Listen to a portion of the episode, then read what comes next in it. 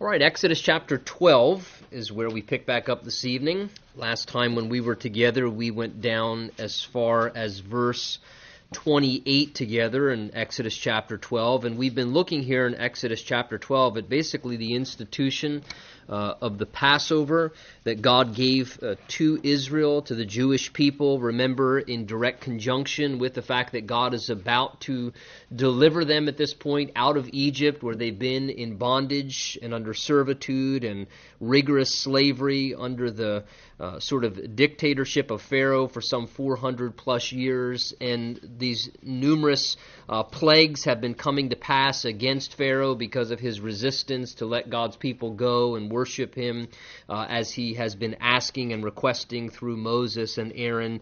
And now, this tenth plague, which we know is the plague of the firstborn, the severest of all the plagues, is about to come to pass uh, on this very night against uh, the Egyptians.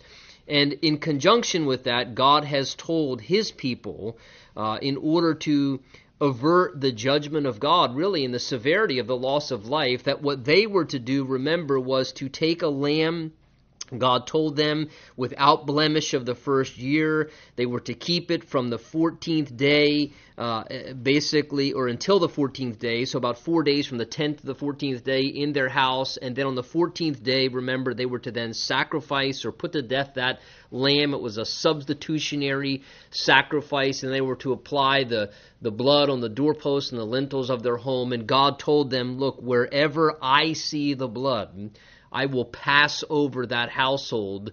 Uh, and in a sense, God was already establishing this beautiful picture, this typology of the redemption, the forgiveness of sins, and how the, the wrath of God, the righteous wrath of God, would pass over you and I through the shed blood of the Lamb of God, Jesus Christ, who died for our sins upon the cross. But there was this very specific requirement that God gave to them that wherever He saw the blood, the angel of death that would go through and bring about this judgment upon the people of Egypt, that it would pass over those households. So uh, God gave these various instructions connected with the Passover celebration, which would be a perpetual ordinance that Israel would celebrate throughout their generations on this eve that he was about to bring about the plague of the firstborn.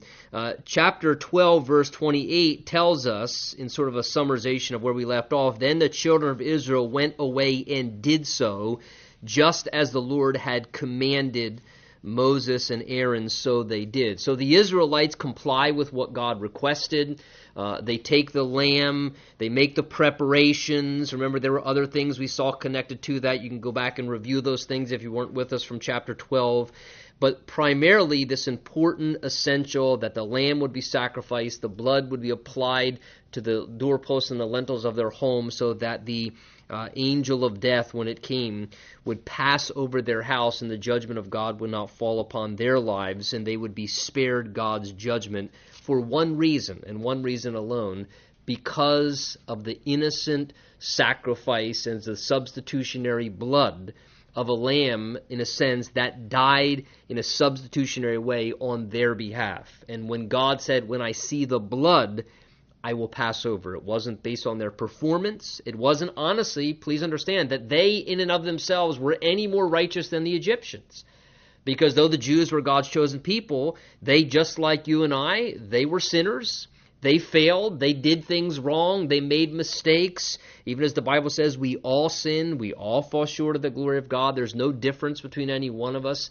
The only distinct difference that spared them from the judgment of God was if they believed the Word of God and they took personal application of it to their lives and they made sure that they put themselves by belief and by obedient behavior under the shed blood of that lamb, uh, that they were spared the judgment of God. In the same way with you and I, it's not based upon our performance, our good works, whether we've had a good week or a bad week, whether we've you know outweighed our goods and bads. It is nothing other than the shed blood of Jesus Christ, the Son of God, who the Bible tells in the New Testament is our Passover, Jesus Himself that Lamb of God who John the Baptist said, Behold, the Lamb of God who takes away the sin of the world. And the only reason any of us are spared from God's judgment or can be spared from God's judgment is if our faith is in the finished work of the blood of Jesus Christ shed for us in a substitutionary way, and we, in a sense, put our lives under that covering by our belief in the sacrificial death of Christ and the substitutionary work that his shed blood provides for atonement for our sins. So the Israelites comply, they go through this, and now chapter 29 tells us, and it came to pass at midnight that the Lord, notice, struck all the firstborn in the land of Egypt, so exactly as God predicted exactly as God warned. God warned that this judgment was coming, but they ignored the fact that God's judgment would come even as to this day. The Word of God is very clear that Jesus Christ is about to come a second time. The Bible is very clear there's a time of tribulation and judgment coming upon this world for those who reject Jesus Christ. And whether people heed that warning or not, whether people choose to submit to that warning and respond to what the Word of God says is the right thing to do, to be ready for that, uh, does not affect the fact that it will come to pass. It's going to come to pass. And the one difference is this here, in this situation, God actually told them, look, this is the day, and He made it completely evident and clear, look, this is the day and when it's going to happen, and they could have been completely ready. The Bible tells us now no man knows the day or the hour. Uh, which means it's all the more imminent that we must be ready, and it's not something that we should forestall and put off because no man knows the day or the hour, A, when the Lord's going to return, or B, when we could breathe our last breath and be standing before the Lord. And at that point, our eternal judgment, in a sense, is sealed. You know, and here it came to pass. It tells us the judgment of God fell as God said it would. The Lord struck all the firstborn in the land of Egypt, from the firstborn notice of Pharaoh, that is the palace, the most powerful, wealthy man in the Egyptian empire, from the firstborn of Pharaoh who sat on his throne to the firstborn of the captive who was in the dungeon, and all the firstborn of the livestock. So Pharaoh rose in the night, he and his servants, and all the Egyptians. And notice there was a great cry in Egypt, for there was not a house where there was not one dead.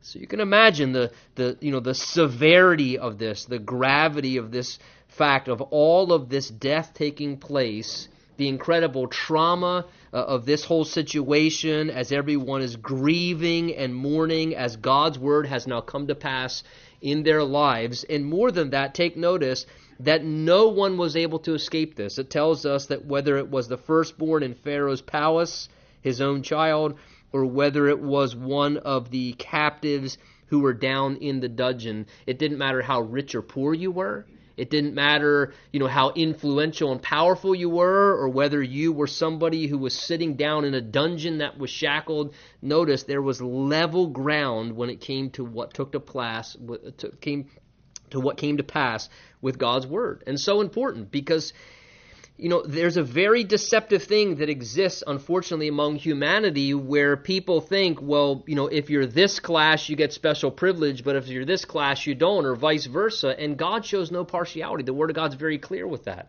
It doesn't matter what your race is, it doesn't matter what your socioeconomic status is, it doesn't matter whether you're young, old, rich, poor. None of those things matter. God is a God of equality. And he's a God that shows no favoritism, and he can't be bribed, and he can't be paid off somehow. And notice when the judgment of God came to pass, all of Pharaoh's power, all of his money, everything he possessed, it could do nothing for him in that hour. Absolutely nothing, because it says that it was a universal judgment whether one was born in the palace of Pharaoh who sat on the throne or whether someone was in the place of the dungeon. There's a great outcry, not one house where there was not one dead of the firstborn. And verse 31 says, Then he called for Moses and Aaron by night. So again, you can imagine the, the shrieks and the shrills, you know, parents grieving over their children. I mean, this must have been a very traumatic thing.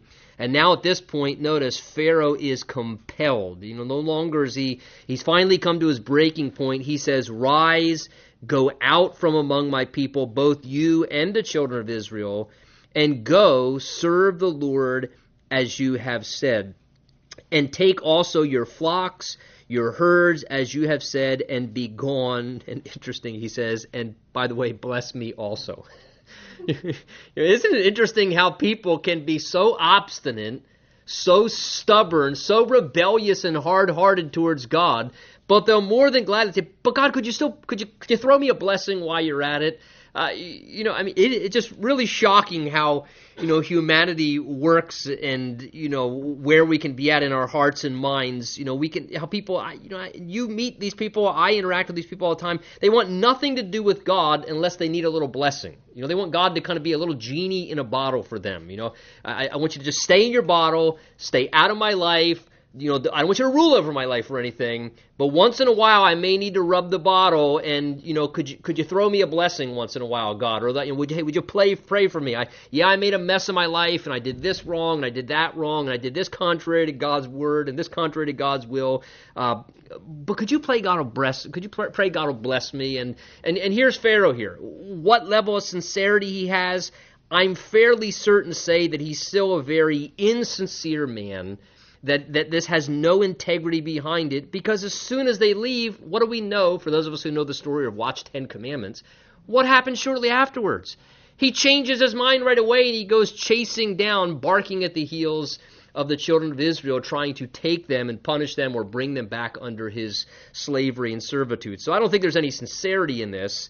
Uh, again, you still have this very hard heart, but he's now compelled because the circumstances and the trial in his life has become severe and like many people you know the when the heat and intensity comes he just says whatever just just go take what and he just compels them now to leave and in a sense i i love the picture as well because what it shows you is how ultimately man does not get the final say again, here's Pharaoh. I'm not letting them go. I'm not letting them go. Nobody's going to tell me, you know, nobody tells Pharaoh what to do. You know, Pharaoh ultimately has final authority over, and there's this very powerful man, and everyone bows down at him. But ultimately, what happens? Ultimately, God turns up the pressure enough in his life where he completely cooperates with the will of God.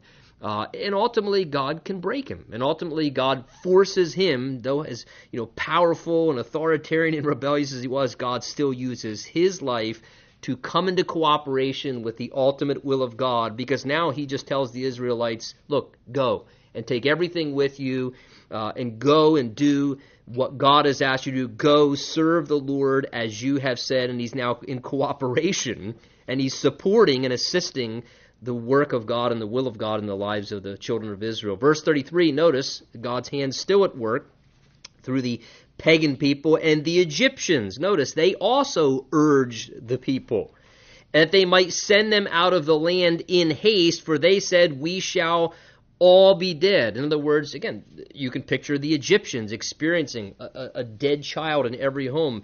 All of a sudden, they're very compelled now. They're thinking, how much worse could this possibly get? Just get out of here. Whatever you have to do, they're now urging and pushing the Israelites out of their territory as well. So the people, says verse 34, took their dough before it was leavened, that is, before they had a chance to, to bake it, the idea is, just took their prepared dough before it was leavened, having their kneading bowls bound up in their clothes on their shoulders. Now the children of Israel had done according to the word of Moses, and they had asked from the Egyptians articles, notice, of silver, articles of gold, and articles of clothing. And the Lord had given the people favor in the sight of the Egyptians, so that they granted them what they requested, and thus they plundered the Egyptians. Now, we've talked about this before in some of our prior verses. Basically, what you have here is a fulfillment of a prophecy from Genesis chapter 15, when God spoke there that the people of Israel, when they became a nation, would be in a foreign land for some 400 years and that when they went out, God said they would go out with great possessions. Now, for 400 years, it certainly didn't look like that was going to happen. One, it didn't look like they were ever going to leave. Uh, because they were in incredible, painful bondage and they were being tormented and mistreated and abused and taken advantage of. And then, secondarily, it certainly didn't look like they were going to go out with great possessions because everything had been stripped from them and taken from them. So the two things that God said hundreds of years prior to Abraham, uh, really, circumstantially, it all looked like it was never going to come to pass. In fact, it was almost contradicting, it seemed, what they were experiencing circumstantially for a long period of time, what God's promise actually was to them, but ultimately, God fulfills both of the things. Ultimately, we see here God is now delivering them out, as he said he would. And ultimately, they are going out, we read here, with great possessions as a result of what takes place. Uh, God tells them, we saw in prior verses, to actually ask of the Egyptians articles of silver, gold, clothing. And God put a favor into the hearts of the Egyptians to actually want to be benevolent and generous and to do these things and share their goods, their gold, silver, and clothing, all things of wealth that were important, with these Jewish people who were nothing other than their slaves for hundreds and hundreds of years. And again, we, we pointed out before how, in one sense, there's a part of this that is just God's, you know, divine compensation because really all they're doing is collecting back pay for hundreds of years where they served and served. And the Bible says, in fact, Jesus himself says, the laborer is worthy of his wages. The book of Proverbs, in many places, make it very clear that when someone works, they are worthy of adequate, proper compensation. It's a standard of the Lord and no matter what kind of work a person does, that they should be adequately compensated. And the children of Israel have worked as slaves, hard rigor and labor, and they've never been adequately paid. They've just been abused and taken advantage of under the dictatorship of Pharaoh. So God says, look, no worries. Have you been abused, taken advantage of? I'll get you back pay on the way out. You know, and sometimes there's a part of that that's encouraging because people can try and rip you off, they can try and take advantage of you. At the end of the day, the Lord's going to take care of you. At the end of the day, the Lord is going to make sure that you're adequately compensated, that you're paid back, that you're, in a sense, you know, taken care of for whatever it is that rightly and justly belongs to you. And again, w- whether that's monetary compensation or whether that's maybe just praise and somebody actually saying thanks to you or appreciating something, uh, the Lord is always gracious to make sure that He takes care of His own. And here, God puts a favor in their hearts, and it's really a supernatural thing because given all these plagues that were coming upon the Egyptians that we studied recently, remember, it is the last thing in the world for us to try and fathom in our minds that the Egyptian people would want to be nice to the Jewish people. I mean, it was the Jewish people and their God that they worshiped that was, in a sense, the direct uh, correlation to all of these plagues that were coming upon their lives, making their lives miserable. And God says, "Well, go ask them if they'll give you some gold, silver, and clothing. Hey, you know, when we leave, we could use a little for travel expenses, and you know, we, you know, we, we, we don't really have much. To, we're empty-handed, and and and don't worry, I'll put a favor in their hearts, and they'll say yes to you." And exactly what God said would happen, we read here is exactly what is happening. They're going out with great possessions. And again, the reason, verse 36, because the Lord had given the people favor in the sight of the Egyptians so that they granted them what they requested. Listen, God's the same yesterday, today, and forever. And if God wants to today, He can put favor in the heart of someone, even if they're an Egyptian, even if they're not a Christian, they don't know the Lord. You know, God can move in the heart of someone and put favor into their hearts to do something that would be necessary to help you to answer a request that you're making. Maybe it's an employer, maybe it's. Listen, the same thing can come to pass. God can put favor in the heart of someone so that they grant you what you request of them, or they, for some reason, are benevolent to you, or kind to you, or they, or they do something you're asking of them. Maybe there's something that's, you know, a pressing need. Listen, we see in the Bible many examples of this. Uh, with Cyrus, again, a pagan king, and God stirs the heart of Cyrus, a pagan king we read of you know, in books of Ezra and Nehemiah and so forth, and those accounts. And he stirs the heart of Cyrus to issue a decree to tell the children of Israel to go back and to build their temple in Jerusalem. And on top of that, he says, Look, not only go back, God's actually told me to finance the project for you.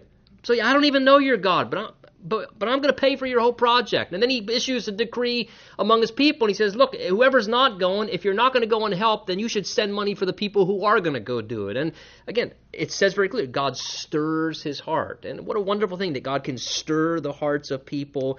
God can put favor in someone's heart in a way that it creates a, a, necessary need in your life as well. And, and what a beautiful thing to see how God can do that. And here they go out now with gold and silver and clothing articles. They're adequately supplied for this journey as they depart now on the exodus from Egypt. Verse 37 And then the children of Israel journeyed from Ramses, a very well known uh, Egyptian area, to Sukkoth. Now, that's not the Sukkoth that we read in the New Testament and know of as an area, uh, we see it in the Old Testament as well, I guess, uh, of the area of, of Canaan or Israel. That's just a reference to a territory in the Egyptian uh, geographic area called Sukkoth as well. And of course, that term ultimately becomes the term for booths. We know that as well.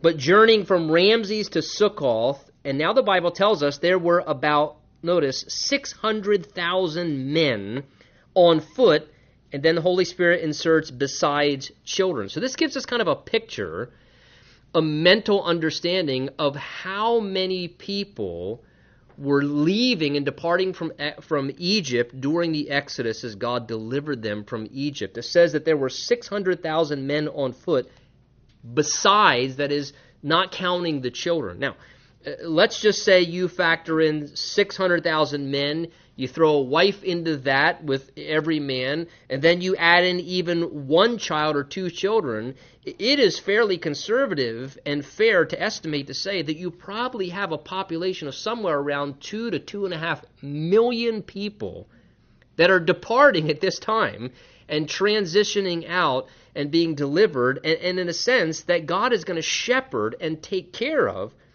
throughout their journey through the wilderness. And on top of that, and Moses is going to have to oversee. You can tell why Moses got a little stressed once in a while. Two and a half million people. I mean, if people, oh, I wish I had a larger congregation. I mean, I don't know. I want two and a half million people to have to take care of. And then no wonder you read once in a while that, you know, they would start to grumble and complain. That's a lot of complaining. And you see how Moses probably got a little stressed out once in a while.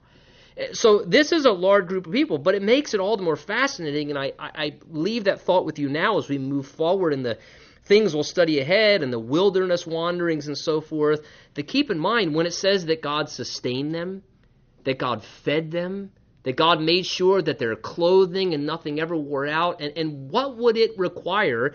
You know, some people who are uh, you know, like military logistics people and so forth have done studies and tried to calculate how much food would it require just per day to keep two and a half million people fed? How many gallons of water? I think one uh, uh, statistic one day before there was some like certain you know millions of gallons of water per day just just to sustain them in the wilderness, and God sustained them. God sustained them. He took care of them. Look, now I think if God can do that, I think God can sustain you and I. I think in our wilderness journey, whatever it is, I think God can find a way to sustain us. Again, we'll see God brings water from rocks and He, you know, causes manna to fall from heaven and, you know, meat to come by the, you know, the flocks of, of quail and so forth to bring in. And we'll see the many different ways that God sustained us. But this was quite a large, large group of people, a massive congregation moving out at this time. Verse 38 says that there was also a mixed multitude that went with them also, and flocks and herds, and a great deal of livestock. Now, we'll talk more about that term there. I have it circled in verse 38 the mixed multitude.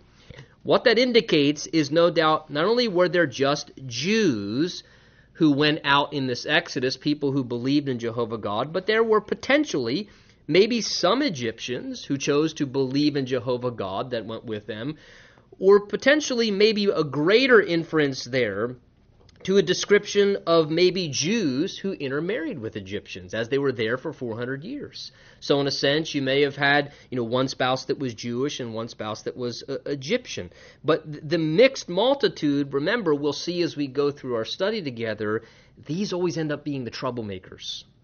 The mixed multitude were those who they dwell among the people of God, but they really didn't have a genuine relationship with God. And as a result of that, it was always the mixed multitude who were the ones who were starting the complaints, who were, in a sense, creating strife, and they were the troublemakers. And many a times we'll see reference to it was those who were from the mixed multitude that ended up being the troublemakers and the problem starters among the people of God and the congregation of Israel. And you know, to this day, still, unfortunately, uh, you know, even as Jesus talked about w- when the seed is sown, that you know that there would be wheat and tares that would grow up together. Uh, even today, in congregations and in churches, there are always those who are the mixed multitude among the genuine church and people of God as believers come together. And those who, again, they congregate with the people of God, they want to hang out with the people of God and dwell with the people of God, but they don't genuinely have a relationship with the Lord. They, they don't have a heart that's submitted and surrendered to the things of the Holy Spirit. So, because of that, many times they have all the more of a carnal uh, nature that tends to then affect and many times pollute and contaminate what God's doing among the body of believers in the genuine congregation. And many times, you know, these can become trouble starters as they try and introduce and mix into the the family uh, of God and the loving atmosphere that's supposed to be there, things that just don't belong and attitudes and behaviors that cause problematic situations. So we'll we'll see. The Bible tells us in advance that there was a mixed multitude that went up with them also it says and they baked unleavened cakes verse 39 of the dough which they brought out of Egypt for it was not leavened because they were driven out of Egypt and could not wait the idea is it was a quick exodus, nor had they prepared provisions for themselves. But again, even though they didn't have time to prepare for themselves, God still made sure they were provided for. And, I find great encouragement in that because I think we should be good stewards. I think we should have foresight. I think it's wise to plan ahead. I think it's good to manage our money intelligently, but you know, sometimes we get thrust into something and we didn't have the opportunity to prepare in advance and then we're forced into something or thrust into something. Uh, but even though they were quickly pushed into a situation and they didn't have time, it says, to prepare provisions for themselves, they didn't lack provision because God provided for them. Uh, their God, Jehovah Jireh, made sure they had what they needed no matter where they were in the midst of a middle of a desert or a wilderness. Verse 40 Now the sojourn of the children of Israel who lived in Egypt was 430 years, and it came to pass at the end of the 430 years, on that very same day, it came to pass that all the armies of the Lord, that's an interesting title because they were nothing but a group of slaves at this point. Uh, they knew nothing of weapons and warfare, and we'll talk more about that in a few minutes, but the Bible calls them the armies of the Lord.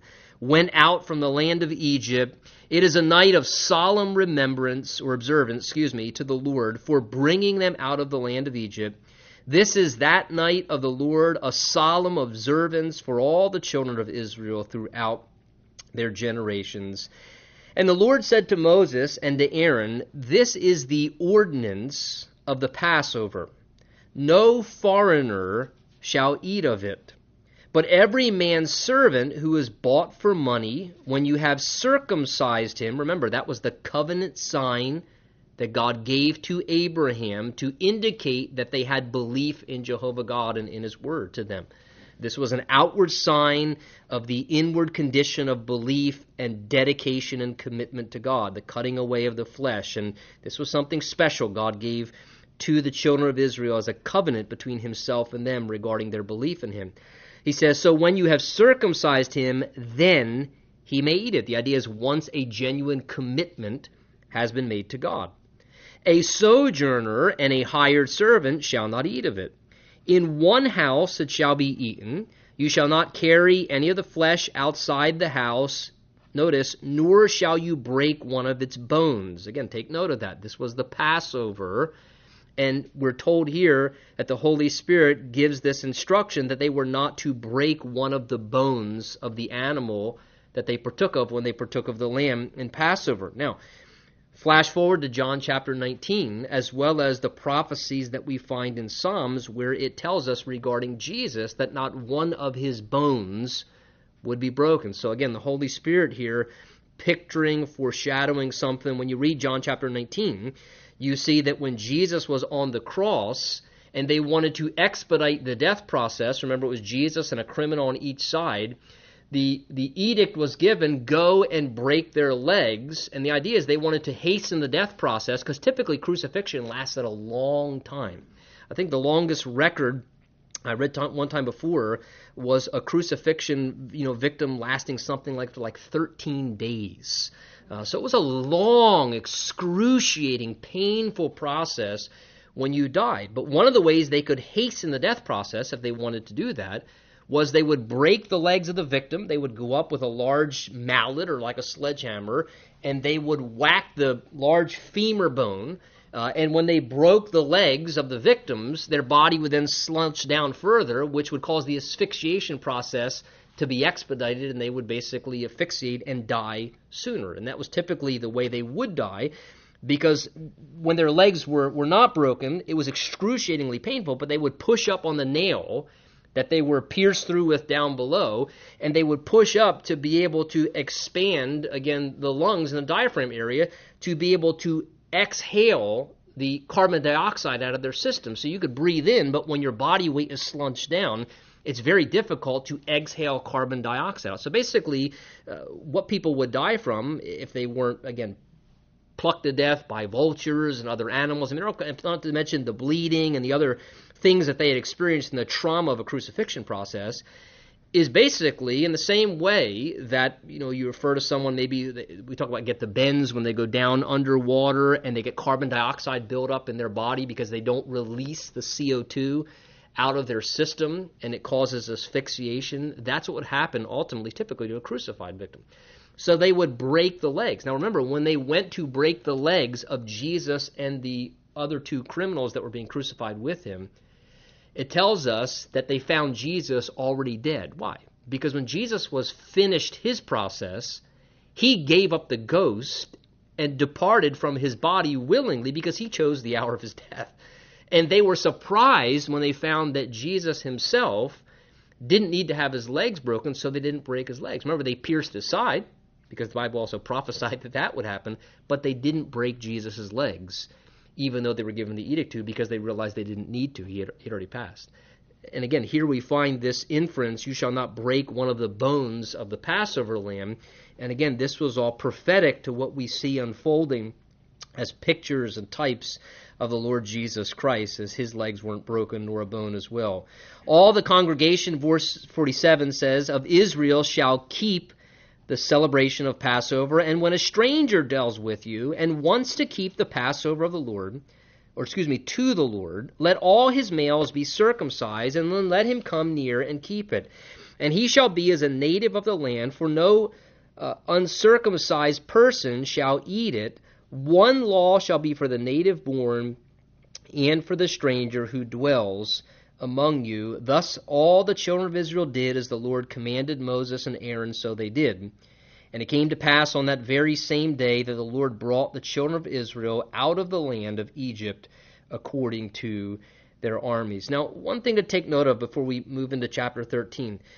Take uh, observance there, verse 43, roughly down to about verse 49. We have God giving this instruction. Basically, we could probably better say a prohibition that those, it says, notice, who were foreigners, hired servants, sojourners, those who were not directly connected to the congregation of God's people, who it says had not yet been circumcised, that they were prohibited to partake of the Passover celebration in its meaning and the spiritual, you know, uh, meaning that it was to have behind it because there was not a full understanding in their hearts and the proper appreciation for what it represented between God and his people. You take notice in verse 48, it says they were keeping the Passover to the Lord.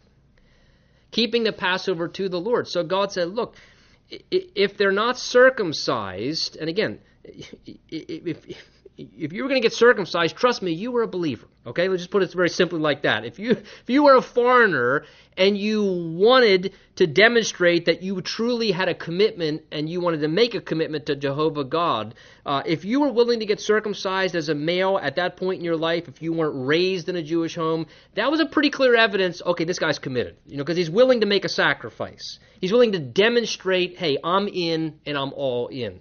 And God said once they've made that commitment it doesn't matter if they were born in a Jewish family or if they're a foreigner. What matters is that they have true faith and belief in their heart in the one true God. Is there a relationship with God? And, and then the Passover celebration means something to them in a personal way, and they could then partake of it. But God said, if that has not happened, you should prohibit them from celebrating it, because in a sense, it had no meaning to them when it was supposed to be a very meaningful thing in their hearts. And it was really just sort of mocking and disgracing what it represented to those who were true followers of the Lord. Now, I find this very interesting because remember, Jesus himself takes the Passover celebration in the New Testament And in a sense, he brings it into its greater fulfillment for you and I as Christians, as the church, the body of Christ, by instituting the Lord's Supper. And I find it very interesting when you study 1 Corinthians chapter 11, there seems to be a very uh, say, repetitive exhortation and warning that we are not to partake of the Lord's Supper, communion, the Bible says, in an unworthy manner. You know, it is my personal conviction. I won't be dogmatic about it. You're free to believe what you want to believe. But as I look at communion, in a sense, as the fulfillment or the New Testament celebration of Passover and what it meant to Israel in the Old Testament, I do believe that God puts forth a warning and a prohibition that if somebody's not a genuine born again believer and follower in Jesus Christ, that it would be better for them to refrain from partaking of the elements of communion rather than doing it in an unworthy manner where it really means nothing to them because it's something that's intended to be very personal and celebrated between a person and their Lord. That, that, that bread, we're saying, hey, I believe in the broken body of Jesus Christ for me. I believe in an intimate, personal way that he was broken for me and that his blood was shed for me. And to do that in just sort of a trivial, casual way, in just a liturgical observance, when you truly don't believe in Jesus, it means nothing to you in a sense. It's almost sort of an affront to the Lord. It's almost sort of a mockery of what Jesus Christ has done for us that's supposed to have tremendous meaning to us. That's why when, you know, many times when I, you know, lead a communion service, I like to insert in there a gracious, you know, prohibition. Look, if you're here and you're not truly a follower in Jesus Christ, we're glad you're here. We're glad you're worshiping together with us. Uh, but let me encourage you what the Word of God says that you consider. Look, sing with us. Praise Lord. If you're not ready to make a commitment to Jesus Christ, you might want to consider refraining from partaking of the elements of communion if you're not ready to make that commitment yet. And the other option is to make the commitment and then partake. But I truly believe, as Passover was something for those who are genuine followers and believers in Jehovah God, I believe that communion is something for the church. It's for God's children, it's for Christians. It's something meaningful. In the same way, it would be senseless and meaningful for someone to be baptized if they're truly not born again. All they did was just get wet. It, it, it, means nothing between them and the Lord if they're truly not born again. Uh, and I think that's why 1 Corinthians states some of the things in chapter 11 there that it does, uh, because to me, I think it's in direct connection to what we see here. God instituted Passover for the children of Israel. Well, chapter 13 continues on telling us Then the Lord spoke to Moses, saying, Consecrate, or the idea is separate or dedicate, set apart. This is the idea here. Set apart or consecrate, God says, to me, as belonging to me, all the firstborn, whatever opens the womb among the children of Israel, both man and beast, God declares, it is mine. Now, this makes complete sense. God spared all the firstborn as a result of not bringing his judgment upon them. So God says, look, since I spared all of their lives, all of the firstborn, God says, I'm going to choose that they all belong to me, and therefore they should be set apart to me. Consecrate them to me, God says. I, I, they are mine. I want ownership of them, and they had a special place of priority to the Lord. And again, we begin to see this idea as we work through the Old Testament as well of, of God eventually saying that He wanted the first fruits. And the idea of this, the firstborn and giving to God of the first fruits, is basically just a way of acknowledging that God is the author of life, that God is the one who gives uh, life and blessing and fertility and all these things.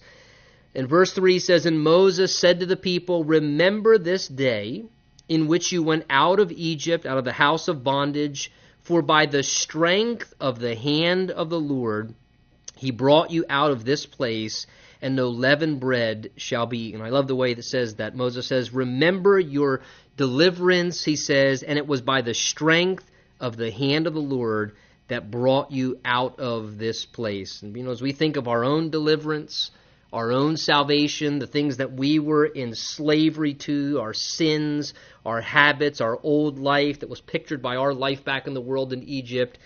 I don't know about you, but I would be the first to admit very clearly in my life that I remember it was not by my own strength and my own self resolve that I brought myself out of you know, the, the bondage of what I used to be in. It was strictly by the strength of the hand of the Lord, His strong hand, that stepped in and grabbed hold of my life right where I was at. And it was by His strong hand that I was delivered out. And I think we need to remember that. Again, know, we didn't deliver ourselves.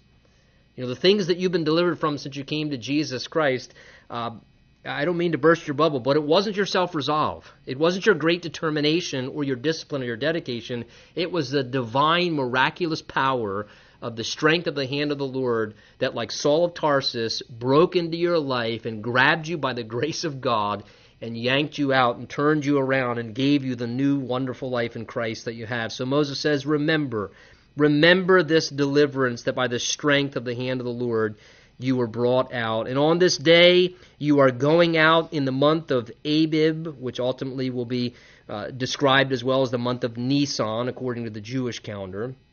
And it shall be when the Lord brings you into the land of the Canaanites, the Hivites, and Amorites, and the Jebusites, which he swore to your fathers to give you, a land flowing with milk and honey, that you shall keep this service in this month. So it was to be celebrated annually, Passover on this day and month. Seven days you shall eat unleavened bread. On the seventh day there shall be a feast to the Lord.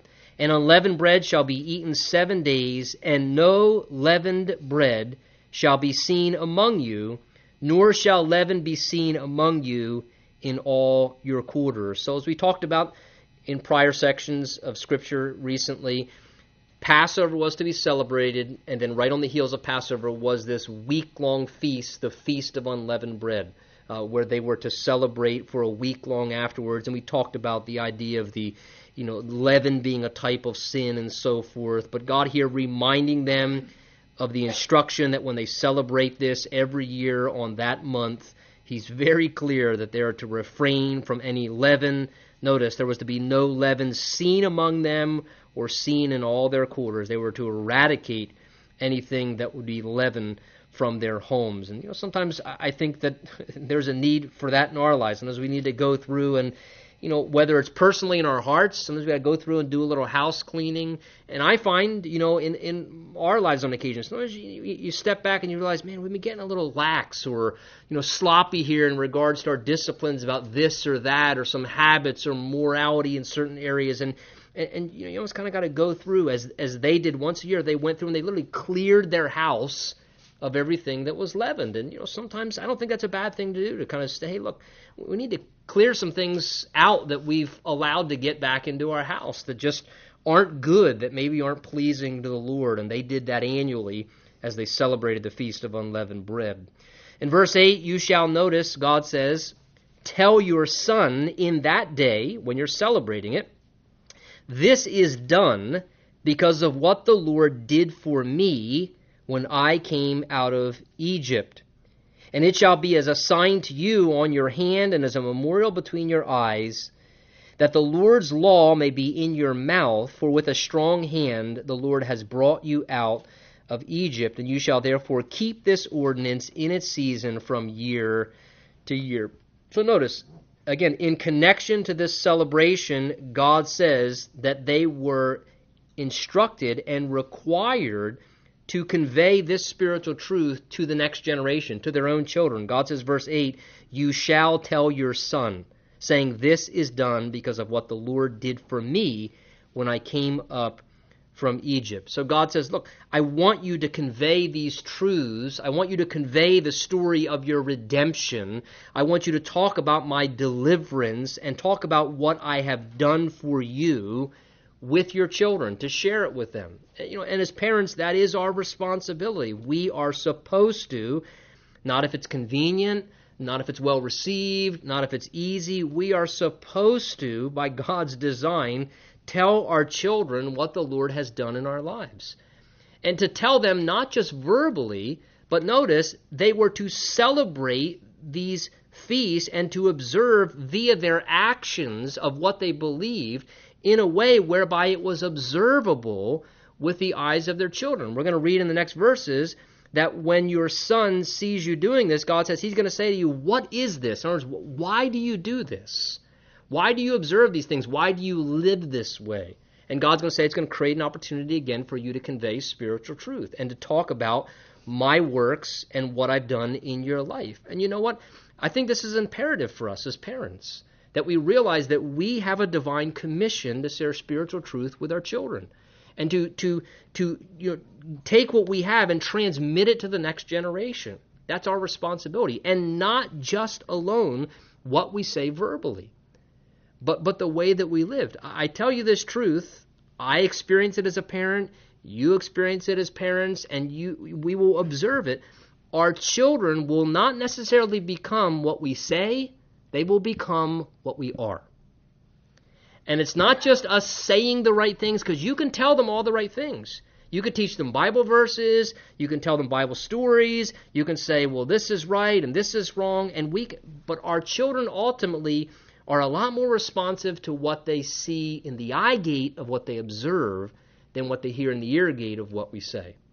And, and, and again, not that we shouldn't convey things verbally, but our children are not foolish. They're observant. They pay attention. And if we're saying certain things and we're talking about God and we're quoting the right verses and saying all types of things, but yet in areas of our life we are living complete contradiction and we're living in hypocrisy and we're doing things that clearly contradict the very faith that we say that we affirm and the very book that we say that we believe in and live by, we're creating tremendous confusion, and our kids won't become what we say.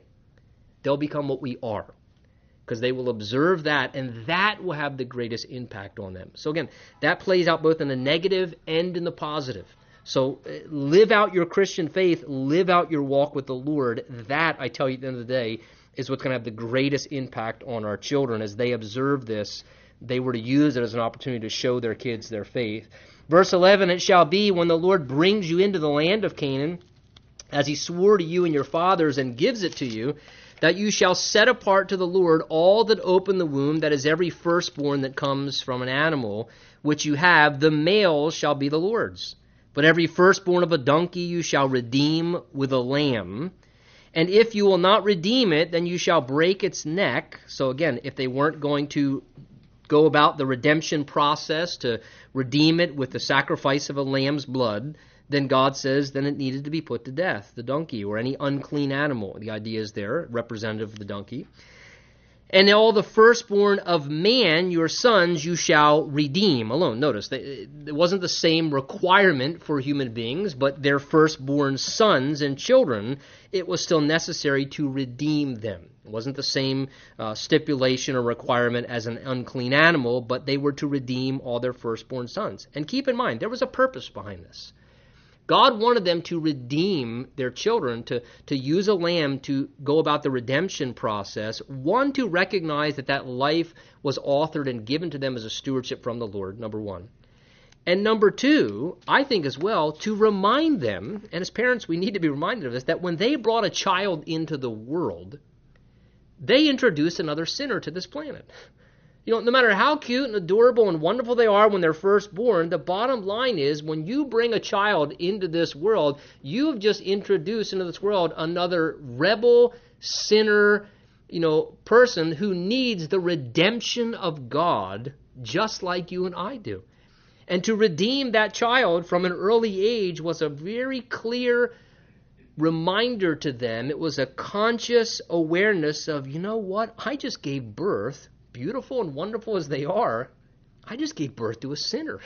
And this kid needs to be saved and redeemed by the grace of God and the blood of the Lamb in the same way that I do.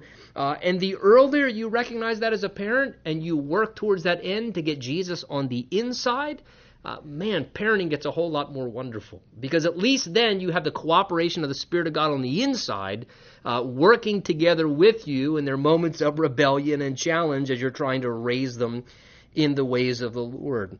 Verse 14 So it shall be when your son asks you, notice again, God says, not only are you to tell him, but he also will be inquisitive. He'll ask you, What is this? In other words, why do we do this? Point being, Dad, why do we live like this? How come you observe these things? How come you follow these spiritual disciplines? Why do you live this way? Eh, children will ask if they see you living out your faith, not talking about your faith.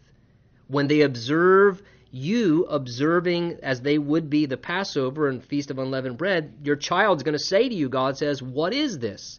And then you shall say to him, Well, by the strength of the hand of the Lord who brought us out of Egypt, out of the house of bondage. And it came to pass, when Pharaoh was stubborn about letting us go, that the Lord killed all the firstborn in the land of Egypt, both the firstborn of man and the firstborn of the beast. Therefore I sacrifice to the Lord all the males that open the womb, but all the firstborn of my sons I redeem. And it shall be as a sign on your hand and the frontlets between your eyes, for by the strength of the hand of the Lord who brought us out of Egypt. So take notice here. Again, God says this will create an opportunity for you to share your redemption story.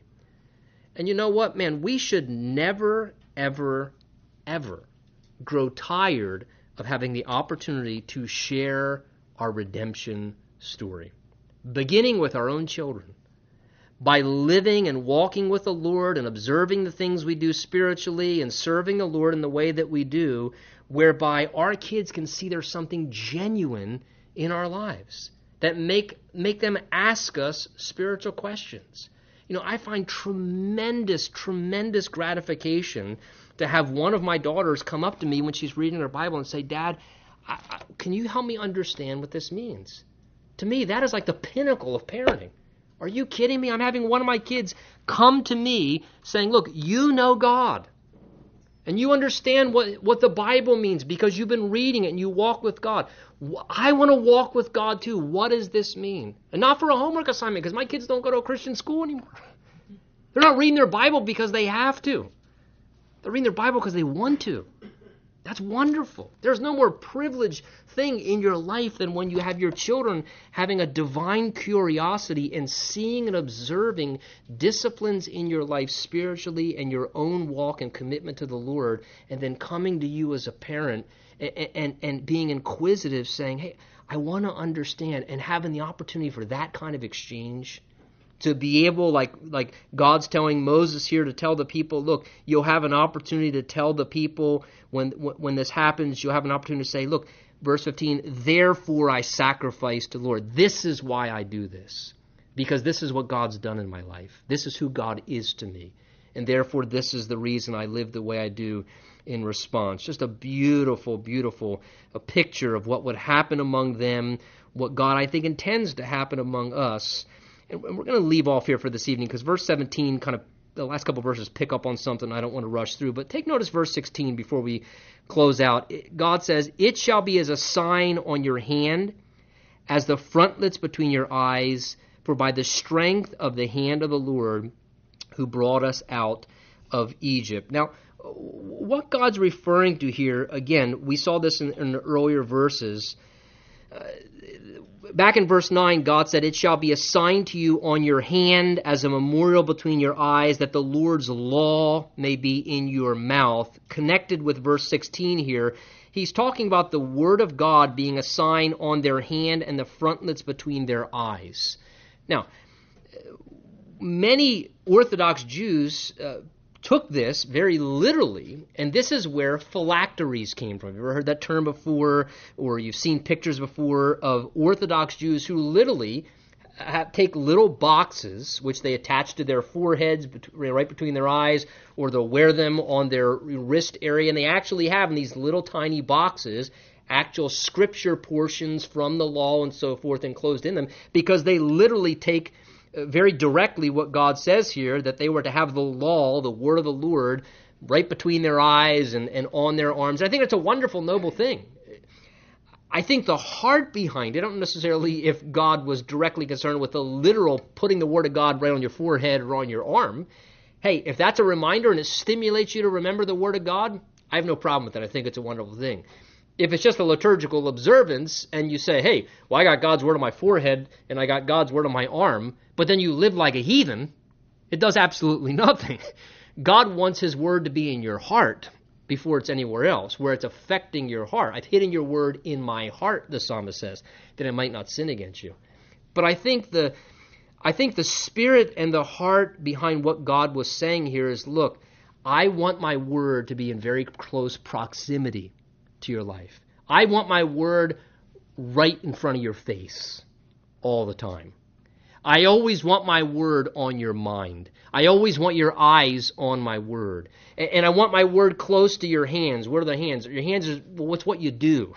And God says, I want my, my word to be governing and involved in everything that you do.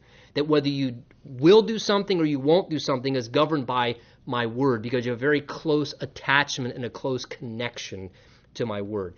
That, I think, is what the heart of the Lord was in this, that there would be this priority on the Word of God and a close connection to the Word of God so that it had great effect in their lives. And God's Word, as the psalmist says in Psalm 1, would become their meditation day and night. Again, he says back in the prior verse, back in verse 6, that the Word of God would be in their mouth. The idea is it's so close, it's in their heart, it's connected to them, that it's just ingrained and it's a part of their being. And that's what God wants us to have a close, close connection to His Word. So listen, whether that maybe means taking a Bible verse and sticking it on your mirror so it's right in front of your eyes and you see it all the time, hey, praise the Lord. You can implement it as practically as you want. Ultimately, God wants you to just have a very close connection to the Word of God. That it would be in your mind, in front of your eyes all the time, that it would be involved governing the things that you do and don't do.